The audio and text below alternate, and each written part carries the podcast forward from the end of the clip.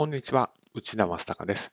カムをわかりやすく簡単に解説するシリーズの今回は、早期適用事例の紹介の電気機器業について解説をしていきます。取り上げる会社は三菱電機株式会社になります。三菱電機株式会社のサマリーはこちらの通りです。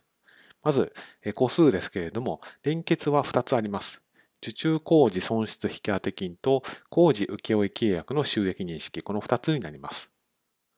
単体についても同じ論点でして、連結と同じですから記載は省略するというふうに単体の監査報告書で記載されています。そして構成については、カム、監査上の重要な検討事項の内容と決定理由、そして監査上の対応と、この2つになります。それでは、それぞれ見ていきます。まずは、受注工事損失引当金についてです。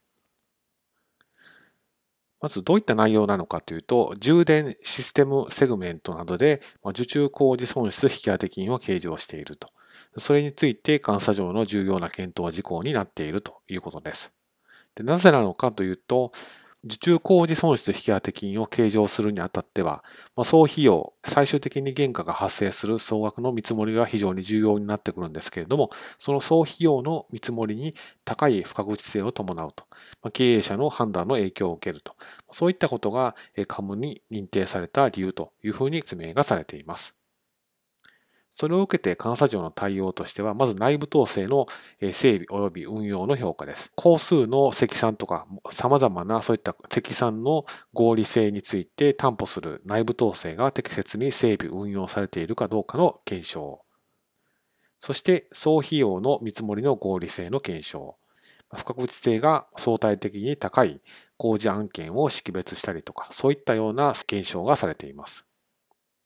そしてその上で質問などの手続きがされていて、担当の責任者に対して工事の進捗状況を質問して、ま最終的に回答結果を検証し、そして受注工事損失引当金の計上額は妥当であるという心証に至ったと、こういう流れになっています。様々な監査手続きがこの他にもあるんですけれども、まあ、主なポイントとしてはこんな感じになります。次が工事請負契約の収益認識です。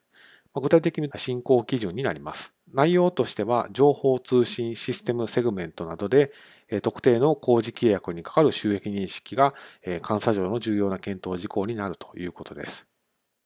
でこれについてなぜなのかというと、先ほどの引き当て金と同じですけれども、ま、総費用の見積もりに高い不確実性が伴うと。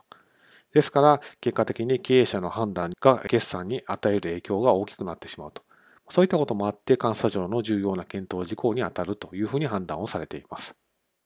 それを受けて監査上の対応としては、まずは工数の積算などの合理性を担保する内部統制が適切に整備運用されているかどうかを検証し、で合理性の評価としては、不確実性が相対的に高い工事案件を識別して、それを重点的に監査上チェックをし、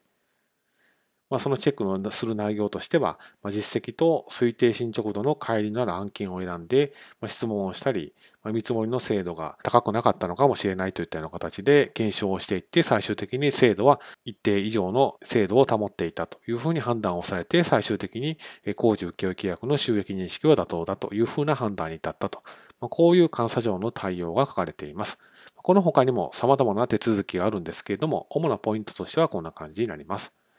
以上が三菱電機株式会社の監査上の重要な検討事項についての記載です。自社での適用にあたっての参考にしていただけると幸いです。